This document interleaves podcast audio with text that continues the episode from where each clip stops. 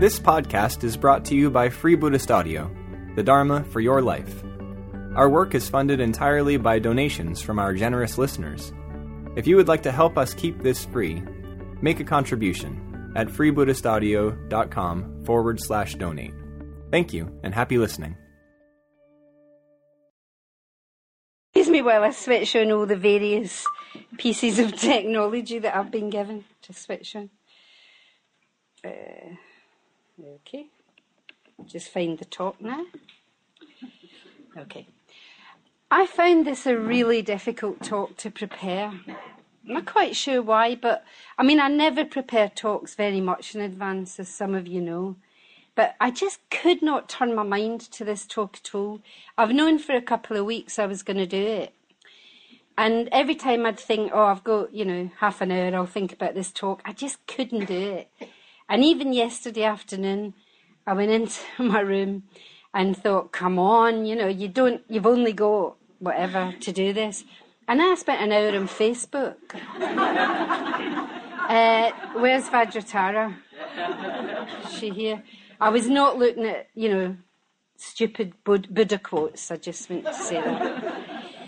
And I couldn't quite figure out why I was finding it so difficult. And I think there were a couple of reasons which had kind of merged in a way. And one of them was that I've been quite preoccupied by worldly affairs in the last sort of week, maybe in particular. I'm always quite, you know, I do watch the news and I do follow things and I do, you know, get quite, um, I'm interested in current affairs, not just here, but I do keep up with Australian politics and American politics, which is probably a bit too much. But I do, I, I want to know what's happening in the world that matters to me. But actually, in the last week, I've just found that has hit overwhelm for me. Uh, you know, I don't need to go into the details of that. I'm sure you all know. You know, I was very, very, I was not surprised, but very distressed at Parliament's decision to extend their airstrikes from Iraq into Syria. I'd been quite involved. We, we've been quite um, interested around here in the refugee kind of crisis that's happening worldwide. And so I've been following stories of the refugees from Syria and then somehow adding to that that, well, we're just going bomb. I just found it really, really distressing. And also, I've been very aware of the climate talks that are happening at the moment in Paris. And of course, what happened in Paris a couple of weeks ago. It's just felt, I, I feel like I, you know, I'm really struggling. I've been struggling a bit to keep my head above water in a certain kind of way. So somehow thinking alongside that, how do you give a talk about the lineage of inspiration in what is a very painful, burning world? And yet, somehow it's so it's even more important than usual. So I, I, think it was something about those things coming together that just made it feel very, very difficult to sit down and, and really turn my mind to what would I like to share with you around this lineage of inspiration. Anyway, I'm doing my best. And the other reason, another reason is it's such a big topic. You know, it's everything. It's massive. It's like, how do you talk about the sunshine or something like that? It's just everywhere and everything. It underpins everything in my life, the lineage of inspiration. It's the force that through the green fuse drives the flower, if I may borrow Dylan Thomas.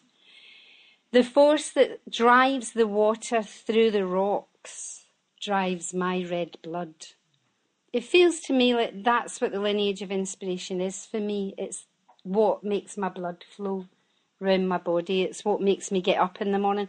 Because honestly, without that, I don't know if I would get up in the morning, really.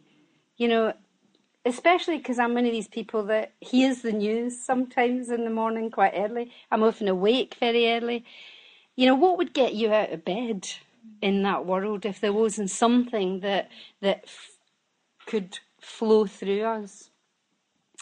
So it's the lifeblood of my practice, and it's the lifeblood of Tree Triratna.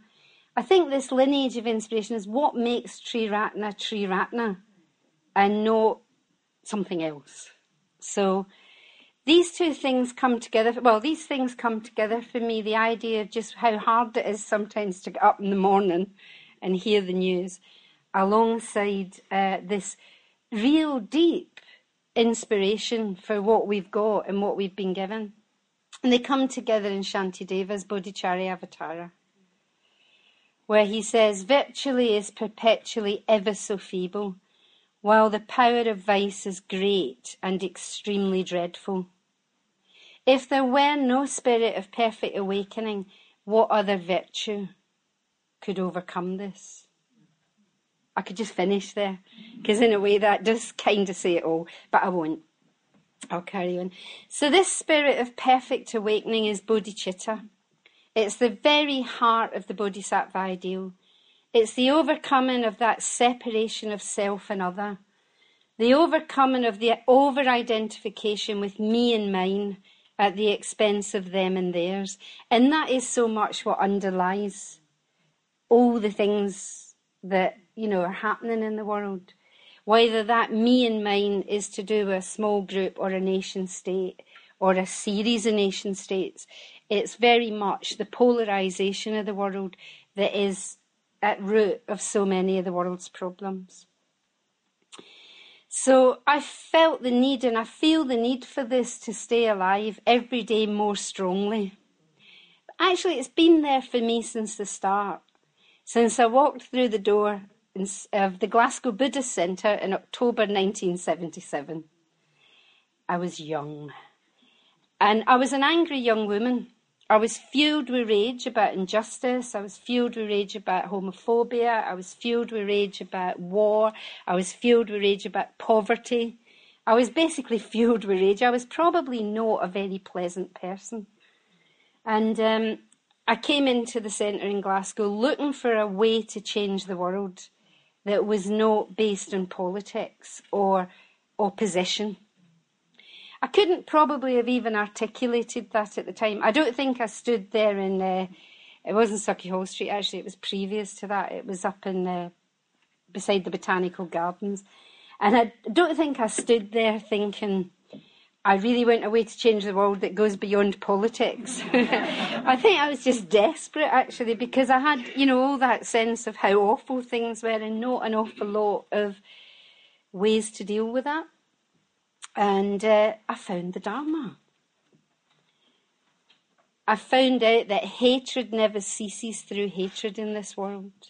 Through love alone does it cease. This is the eternal law. And again, I don't think the first night I was there, MD read that from the Dhammapada, but the, you know, the Bodhisattva ideal was very alive in the movement at that time. Is 1977. It was very alive in Glasgow. Bhante had given his talks on the Bodhisattva ideal not that long before that. It was the first, the second series of things that I listened to. We played them in the Glasgow Centre. Do you remember when we used to sit in Buddhist centres and listen to Bhante talking uh, and it would have even been a reel to reel. It wasn't even a cassette, it was a reel to reel. And uh, we'd all sit round in a circle and nod off. Because I remember we used to have this class on a Friday night, sometimes uh, where we listened to take lectures, and of course you'd work all week, and you'd rush to get up there for this class, and then you'd sit down and go. But this man was just speaking the truth, and there was no way of avoiding it. It was so, so inspiring. And I think that the um, the Bodhisattva ideal was so alive in the FWBO and the WBO at that time. People talked about it all the time. It was very, very present. Sometimes think that's maybe diminished a little bit. Be, you know, not entirely, but it's good to bring it back. Anyway, the first thing that I heard when I found the Dharma, I didn't just find the Dharma, I found Bhante. You know, the very first night I went into the centre, I was not interested in meditation at all. I went because I wanted to change the world. And I saw a poster that said, Change your mind, change the world. And I thought, okay, where do I sign up? And I went to this to listen to, it was a series of four lectures called um, Buddhism for Today and Tomorrow which we all called the Brighton lectures because they'd been given in the Brighton Dome I think uh, maybe two years earlier, a year earlier or something, 1976. So uh, I went along to hear them. I missed the first one, which is interesting. I always think this is quite amusing because I missed the one that's called The Method of Personal Development. so I had to catch up on that later. so the others, just to remind you, are called A Vision of Human Existence, The Nucleus of a New Society, and A Blueprint for a New World. It was so up my street. I didn't agree with everything that Sangharakshita was saying in them, but this vision of seeing through conditioned co-production, it was like, it, I was going to say like getting cold water thrown in, but it was much kinder than that. But it was such a wake up. Like this is this is the truth. I really knew I was hearing the truth. And then the idea of creating a new society and a blueprint for a new world, it was like, where do you sign up? You know. So they really, really spoke to me. And actually, I have never doubted the Dharma since that day that I walked through the centre door. And I've never doubted Bhante's exposition of it. I've never doubted Bhante as my teacher. I haven't always got on well with Bhante. Well, I do get on well with Banti, but we've had a. I haven't agreed with everything that he's uttered. And, you know, I've told him that from time to time. And uh, we've had quite robust communication about that and other things. But nevertheless, I've never at any moment, I've doubted the movement at times, and I've doubted some of my fellow order members, which says as much about me as anything else. But I've never doubted the efficacy of the Dharma as taught by Bhante, and I've never doubted that the FWBO, WBO, Triratna could offer a force for good in the world. Never, not for one single minute. So I felt I had found the force that through the green fuse would drive the flowering of my human life. And I've tried to serve that ever since. And I hope I can continue to have the health and welfare and energy to continue to serve that. So, what I'm going to do actually is just share some memories of moments of inspiration about Bhante and how that lineage of inspiration has touched me through my contact with Bhante, both direct contact and indirect contact. But what I want to do first of all is just outline, give the outline of the four lineages, because a number of people have asked me about this and said, where does this come from? And Ratnadharni mentioned on Thursday night that it was at a college meeting and a Q&A that Bhante um, talked. As far as we know, that was the first time he was thinking aloud. But I might be, we might be wrong about that. He might have talked about it elsewhere, but if so, I hadn't actually come across it. So I'm going to you, read you quite a long quote. So, you know, don't try and probably be difficult to scribble down every word of it. And uh, yeah, anyway, it's it's about all four lineages. So this must have been before 2010 because he still talks about the FWBO. So there was a question asked, which was yesterday when we met, we talked about the concept of lineage. You said that you felt there is definitely a transmission that happens at ordination and that something has come through you, Bhante, to us as a college and that we continue that. Could you say more, please? That was a question. And then he gives quite a long answer. He says, Well, I'd say there's a sort of threefold lineage. There's a lineage of teaching, because in the FWBO we have our own approach to the Dharma, which has been mainly determined by the books I've written and the talks I've given, and so on. And there's the tradition of a certain way of teaching the Dharma, a certain view of the Dharma. So that's the lineage of teaching. Then there's the lineage of practice. That is to say, all the practices I've taught the mindfulness of breathing, the, the metta bhavana, various sadhanas, the six element practice, reflection on the nidanas, and so on and so forth. And of course, also, one can say into that stream or lineage may have entered certain emphases given by certain order members. So that's the lineage of practice. It's really interesting, some of this. And then there's what I call the lineage of inspiration. Because from me to others, and from others to yet others, one might say, there flows something which isn't just the teachings and isn't just the practices. There's something above and beyond that, which is communicated personally and which I know many people experience at the time of their ordination. So I think it's very important to keep these three lineages alive and flourishing. One keeps the lineage of teaching alive by study, especially stu- study of some of Bhante's writing. It's just still Bhante speaking, by the way. Especially some of Bhante's writing, which, he says, I think are sometimes rather neglected, if I may say so, within our order as a whole, or even our movement as a whole. And then there's the lineage of practice, which is kept up obviously by practice and by handing on different practices to succeeding generations. And the lineage of inspiration can only be communicated by personal contact. it's as though something is transmitted. There's the threefold transmission, and this is what needs to be carried on. So it was quite a blast hearing that actually in this college meeting.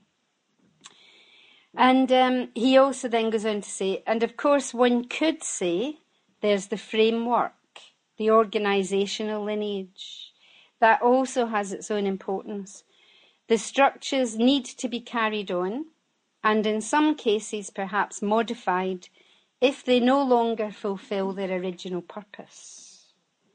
So that's it. There's quite a lot for you all to think about, isn't there? We nodded. so, all these lineages are of incredible importance, and they make up, when we bring them together, they make up what is Triratna. And inspiration underlies them all. Without inspiration, the practices can just become dull and mechanical. They can become techniques. However wonderful they are, they can become techniques if they're not actually held with inspiration the teachings, the lineage of teachings, I think can become dogmatic and hard if they're not held in that lineage. And the, obviously, any organisation can become bureaucratic. So rather than an organisation becoming the structures through which this inspiration can flow, we have to be careful that if the inspiration dries up, then they, in themselves, they become ends in themselves. And who wants that? But, however, for inspiration to stay alive, it needs channels. So they're all kind of very interconnected. It, by talking about inspiration, I'm not talking about froth. You know, I'm not talking about like, yeah, you know, which sometimes is how inspiration manifests. You know, sometimes I can feel very inspired and it can come over as, and it can even tip into intoxication sometimes. So that's not what I'm talking about. It's not the Pepsi Coke advert. It's uh, something much deeper that comes. There's a, a country and western song that says, "I went to drink from a deeper well." I think it's Christian actually, but you know. So we need to be drinking from that deeper well for this inspiration to continue to flow. And thinking about this while I was trying to get my mind to move towards this talk, I suddenly thought that in some ways, this, what I've just said about the inspiration staying alive through the channels, but the channels needing the inspiration and that um, relationship makes sense in another way of the debates that we've been having around commonality of practice. Because, in a sense, it gives, uh, for me, it kind of makes sense of what we're trying to keep alive and how important it is that there's relationship there and that those practices that we teach continue to be in relationship that the teachings that we emphasize continue to be in relationship. And in a way i thought it also kind of makes sense about the discipleship question. I mean whether one likes the word or not You know, what Bhante said about what he expects from the order, as he sees it from his disciples, is the holding true to those lineages and actually helping them to, to stay alive and to spread. so we're trying to find a way of keeping alive that lineage of inspiration that's come to us from the Buddha through Bhante. And as you know, you, you hear this quite often, don't you? It has to be caught, not taught. I think it can be taught as well, but it probably needs both because I think it, it's good to articulate it as well as hope that it'll happen in a way. I recently came across this very short poem by a 14th century Persian poet, Hafiz. I caught the happy virus last night when I was out singing beneath the stars. It is remarkably contagious. Kiss me. I actually came across it when I was preparing the talk for the urban retreat on um, living in the Greater Mandala. I'd remembered, I knew I'd heard it somewhere and I managed to find it. I was so pleased with myself. I caught the happy virus last night when I was out singing beneath the stars. It is remarkably contagious. Kiss me. I guess what the kiss me is, is let me share it with you. Yeah. So I'm going to share my inspiration with you in the time I have left. I don't mean the time I've left in this world. Sounded a bit ominous. Although I'd hoped for that to be true as well, but I meant this morning. So the story of Bhante's inspiration and his drinking from that deeper well goes back a lot further than our contact with him. I'm not going to go all the way back. I went to start at a moment in 1956 when some of you were not even born. Hopefully, quite a few of you weren't even born. At least a few. And many of us were toddlers, wee things. In 1956, a number of things happened, but one of them was that Bhante took his Bodhisattva ordination from Dhardo Rinpoche. In 2006, I was talking to Bhante about Bodhisattva uh, ordinations, and he, in that personal conversation, Bhante told me that that moment was the happiest moment of his life when he took that ordination from Dhardo Rinpoche. I was really, I, I don't know, there's something about him just saying that. And he said it in a very matter of fact way, but he said, yes, it was the happiest moment of his life. It made sense of everything that had happened before and it opened out to everything that happened after. It was, you could say, a fulcrum moment in Sangharakshita's um, life. He said it gave meaning and shape to things that he had been struggling with, in a way. And you get that sense if you read his biographies, which, if you haven't done, I do recommend. You know, it's really good to get that way into Bhante as well. Bhante's very intuitive. He often acts and then articulates the why of the action later. He said that himself.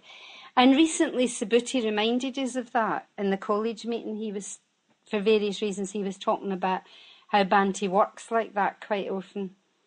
And um, he lacked from a very deep intuition. And again, I think it's drinking from that deeper well. And then he makes sense of what has happened, or he can articulate the reasoning behind it. And um, Subhuti was talking about how in the early days of the movement, Bhante was articulating as he went along. And in fact, those four talks that I mentioned are very much part of that articulation. You know, it was 1976, the ordering movement had only been going for a few years, really. And uh, he gave this series of talks. And there's also the poem that came around about the same time of the four gifts. And in both of those things, in different ways, he's articulating what the FWBO, as it was, had to offer the world. It had a vision of human, oh yeah, it had a method of personal development. it, it had a vision of human existence. It was really able to offer some kind of nucleus of a new society, which was the order, and a blueprint for a new world, which was that the order and the movement moving outwards and affecting society. So he was articulating at that point what we could offer.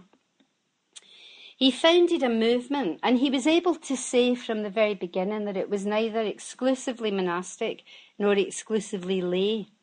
But that was part of him then articulating the centrality of going for refuge.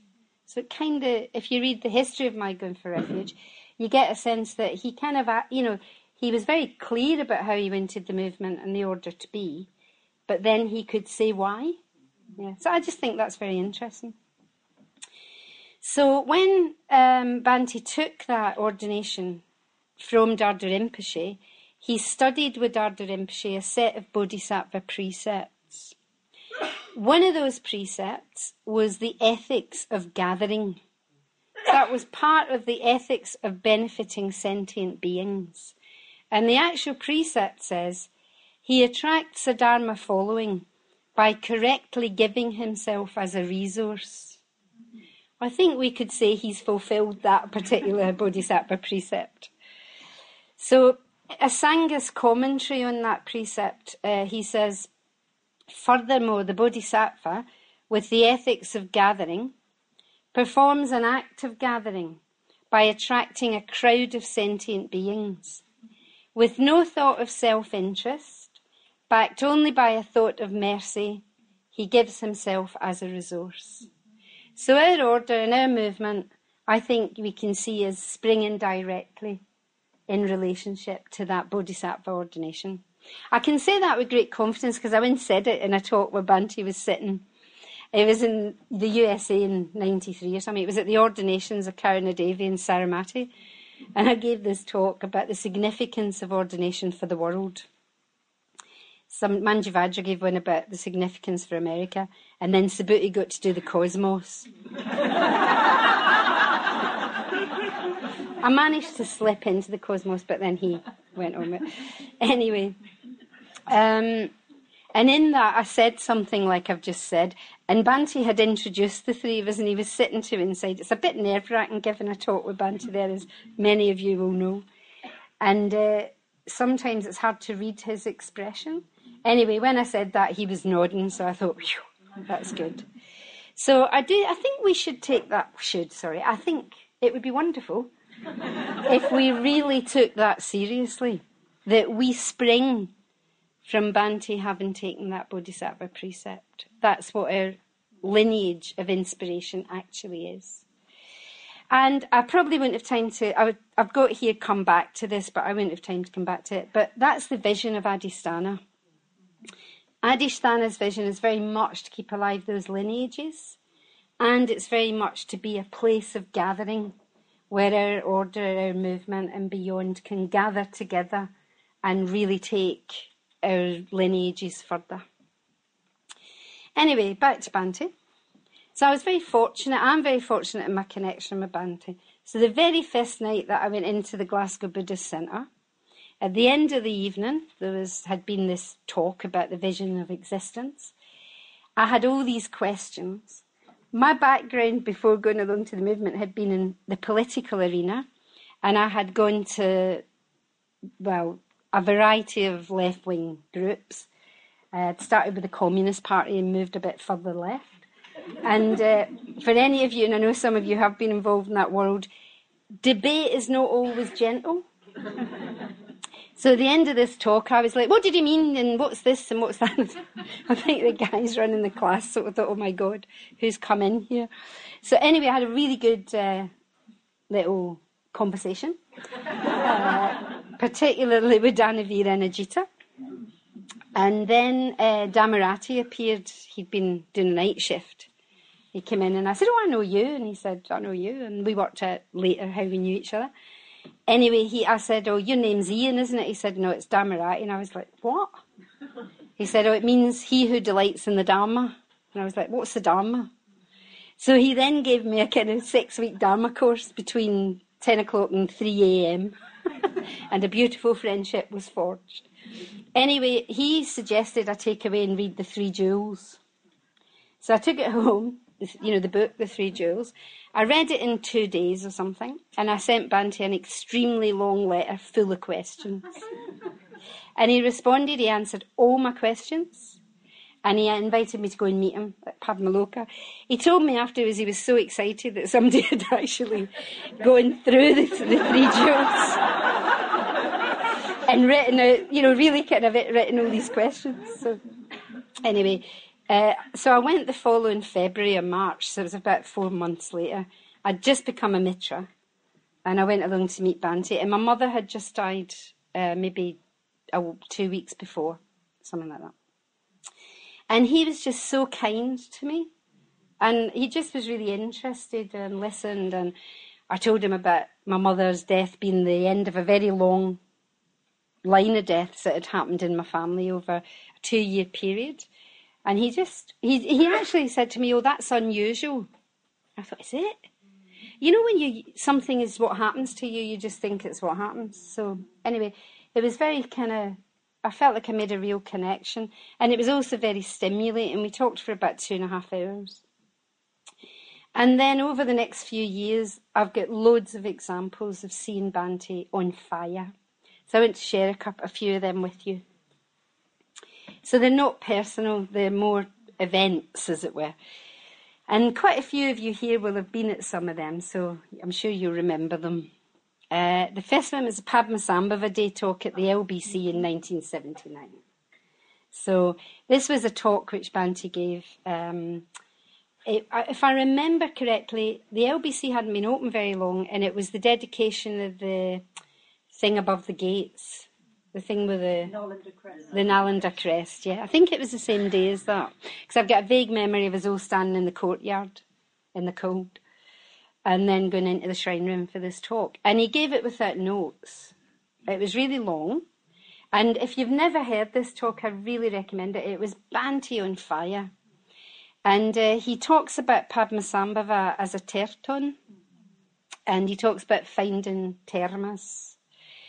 And I'm going to read you quite a bit of this talk because I'm going to, the, the rest of this talk's basically quotes from different things about Bhante and a few comments.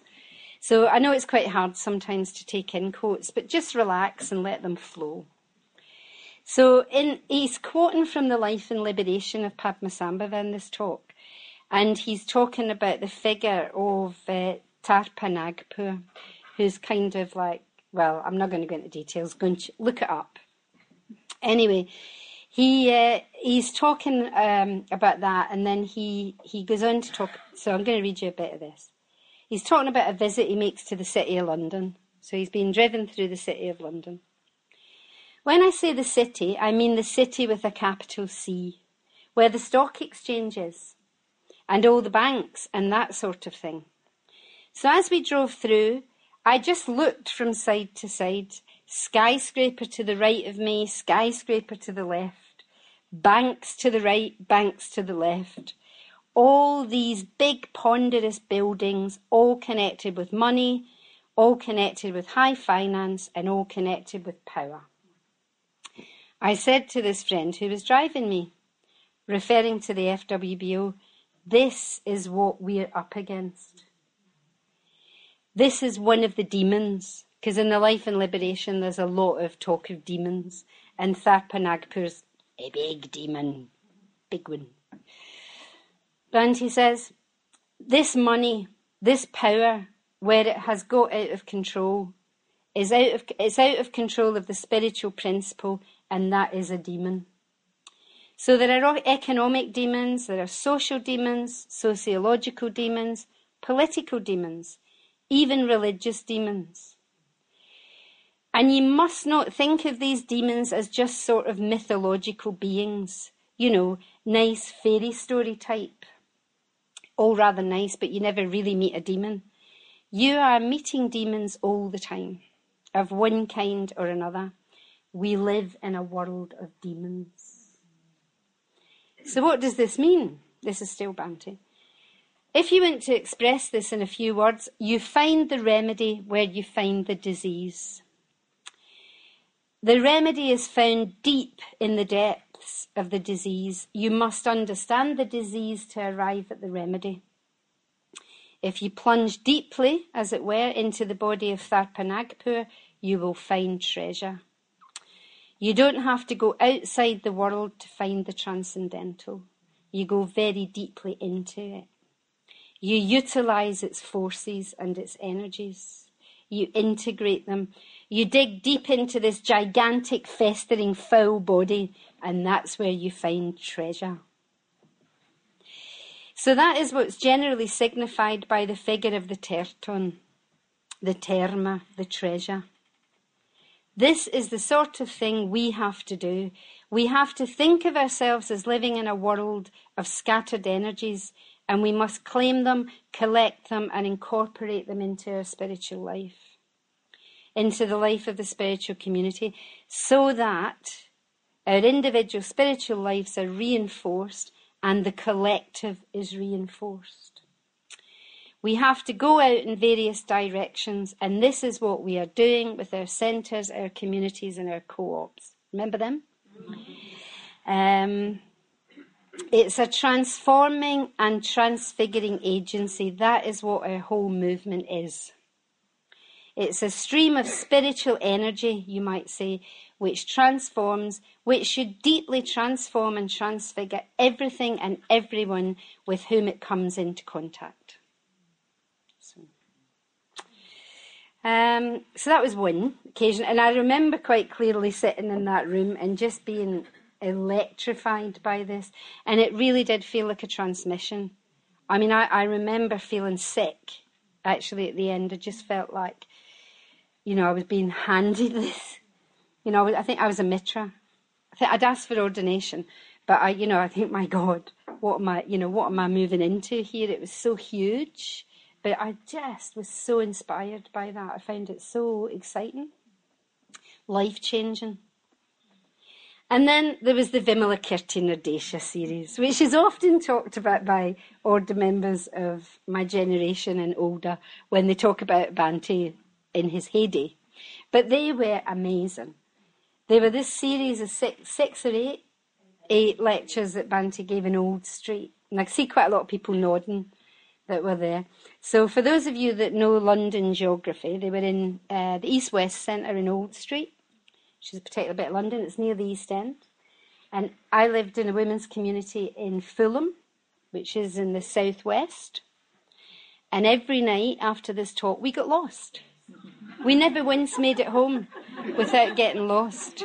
There were about five of us in this old transit van rattling around. And we'd be talking about the talk and, you know, kind of completely. And on one famous occasion, we found ourselves on the North Circular. I mean, the, you probably all know those talks really well. But if you've only read them, I recommend listening to them. There's something different about hearing Bhante giving talks than just reading the edited version on a page. I mean, the edited versions are great for study, but there was, and there was really something about just being in that room. Again, it was just before my ordination, and it was absolutely electrifying, and it, it just made me feel, yes, this is definitely where I'm going to be. And then I think this is the last one. Uh, it was a talk called Buddhism, World Peace, and Nuclear War, which quite a lot more of you would have been at. It was in the 80s. And it was uh, one of the opening talks for the Croydon, for um, the Arts Centre. There was a series of talks on diff- Buddhism and different things. I'm not quite sure why Bhante chose to talk about world peace and nuclear war. I can't remember what was happening in the world at the time, if there was something particular happening. It was about 80, four, I think. There were CND marches, yeah. It must have been current, yeah. The first series was on non-violence. Oh, that's what it was. So it was a series on non-violence, thank you. And Bhante chose to talk about this. So I remember this evening really well. I was living at the LBC and I was in a really bad mood. I wasn't just in a bad mood, I was in a bad mood with Bhante. And I can't quite remember why. It was because I'd heard something that he'd said to somebody. It was probably something about men and women, but I wouldn't like to, I wouldn't, as they say in Spain, put my hand in the fire on that because I can't actually quite remember. But I'd heard somebody had said, you know, Bhante says, blah, blah, blah, and I was in a really bad mood about it.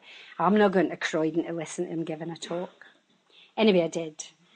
And, uh, oh my goodness, when I think I nearly didn't go, because that was another one of those talks that just left me completely. So I'm going to read you a bit of that as well. And again, you're probably familiar with this. But again, it just at the end of this talk, I just wanted to get up and prostrate. I mean, I didn't. I held myself back. But uh, there was something about this talk that just made me think, you know. Peace has become a seamless garment, and the world has either to wear the whole garment or go naked to destruction. There can no longer be any question of a scrap of peace covering one part of the world's nakedness and not another. This makes it impossible for us to think in merely geopolitical terms. We have to think in geoethical, geo-humanitarian, geophilanthropic terms. Peace is indivisible. So the stark choice before us is either world peace or no peace. One world or no world. We shall be able to achieve peace only if we realize that humanity too is indivisible and we consistently act upon that realization. In other words, we shall be able to achieve peace only by regarding ourselves as citizens of the world and learning to think not in terms of what's good for this or that nation state, this or that political system or ideology, but simply and solely in terms what is good for the world for humanity. And we must identify ourselves more closely with all living beings and love them with a more ardent and selfless love. We shall have to be a louder and clearer voice of sanity and compassion in the world. Above all, we shall have to intensify our commitment to the great ethical and spiritual principle of non-violence both in respect to relations between individuals and in respect to relations between groups. So this talk was given in 80 something, the early 80s, and he ends it by saying, The situation in which we find ourselves today is dangerous in the extreme. Perhaps more dangerous for humanity than any other period in history. Time is running out. Whether we shall be able to achieve world peace, we do not know. We can but do our best in a situation which, to a great extent, is not of our personal making.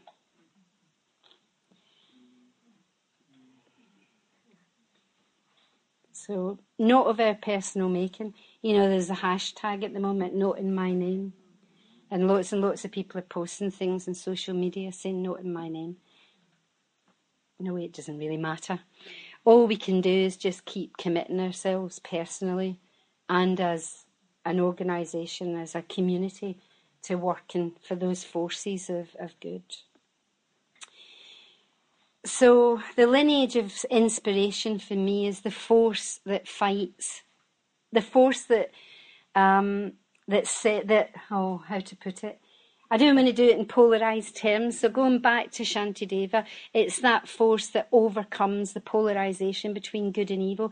Because when man's good, you know, is another man's evil or whatever, it's so hard these days to actually identify good and evil. You know, it's so complicated. And at the end of the day, does it really matter? All we can do is respond to the extent that we can. So Bhante transmitted something to us that went beyond the words and the concept. So I've given you lots of words, lots of words. But actually, there was something else being transmitted. There was a, a belief in something behind that. There was a sense of something transcendent. I don't want to say channeling because it's not quite the right word, but he was a channel. He is a channel for something that is beyond the mundane. We heard yesterday Nyanashuri talk about being present when the English monk Sangharakshita, he didn't, she didn't actually talk about that bit quite so much, but she was present when Bhante spoke to those mourning the passing of their liberator. And then we also have Bhante himself talking in my relation to the order about the vast overshadowing consciousness that has through me founded our order and set in motion our whole movement. That vast overshadowing consciousness is our lineage of inspiration. That's what it is. And it comes through us as well. Please be confident in that. Please believe that. It really does. It's extraordinary what comes through us. You know, Subhuti was um, talking recently about his experience of going to Hungary and working with the, the gypsy community there, the Romani community. And he was saying he realizes there is nothing he can do. He doesn't speak the language. He has no sense of what he could do socially. You know, he, he, he can't build a house. He can't, you know, he, he can see the situation that they're in. He doesn't really understand the kind of political background as much as you would need to to really work in that kind of situation. But he said, nevertheless, he realizes that just being there is having its effect because through him, people are getting contact with the Dharma.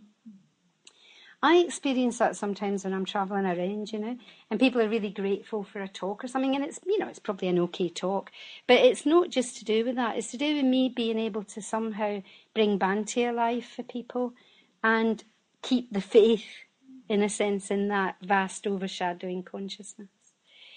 And I was chatting to Ratandani the other day about this sort of thing, and she said sometimes it amazes her that people still ask for ordination even when they see order members not doing that well. I thought that was quite interesting. I think there are situations that we have where there's problems in the order, there's conflict in the order, there's people have fallen out with each other. There's even some quite difficult situations, you know, that people are uh, questioning the order members, but they still are asking for ordination. So something's coming through, and I think we can really, really have confidence in that. We can serve that and keep it alive. It's hard to articulate what it is, but it's easy to feel it. I think we feel it when it's there. In Bhante's talk in 99, looking ahead a little way, he talks about the stream of non egoistic spiritual energy. Our task, in a way, to try and keep those lineages alive is to really participate in that stream of non egoistic spiritual energy. He talks of the need to bring that into being as a collective project. It's amazing being here with 150 Dharmacharis. It's lovely sitting in the shrine room, meditating, listening to Padma Shuri, taking us through that really beautiful Tara sadhana. And there's, you know, you're doing it on your own because you're meditating, but actually to do it in that collective way, it brings something else into being. Bodh Gaya, Buddha Gaya, sitting under the Bodhi tree with 600 order members. It brings something else into being. So, sharing our lives, common projects, finding ways of actually transmitting, strengthening, catching it, and passing it on. Kissing each other in that metaphorical sense. The world's on fire. I started the talk by saying that and saying that in the last week or so I felt quite in touch with that. And so, in a way, it's been a hard talk to prepare, but in another way, a wonderful talk to have to be able to give. I don't mean the talk was wonderful. I mean, it's wonderful to have the opportunity to give a talk on our lineage of inspiration because it is what the world needs. It is. You know, and I struggle sometimes. I think, well, it is what the world needs, but what about the refugees? You know, what can I do about that? And we all have to find our own way of answering that question. I'm not going to stand here and give an answer to it, but it's important that we ask those questions. So I'm just going to finish with um, with one of Bhante's poems. Just uh, note something I often do.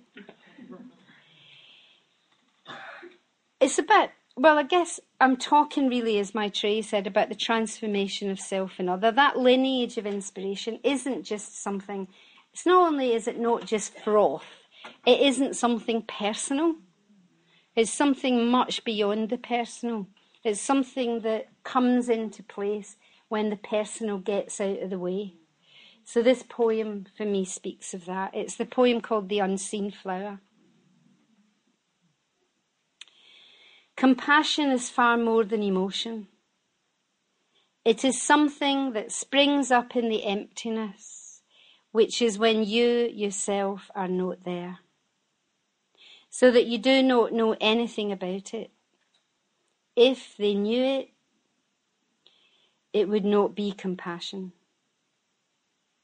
They can only smell the scent of the unseen flower that blooms in the heart of the void.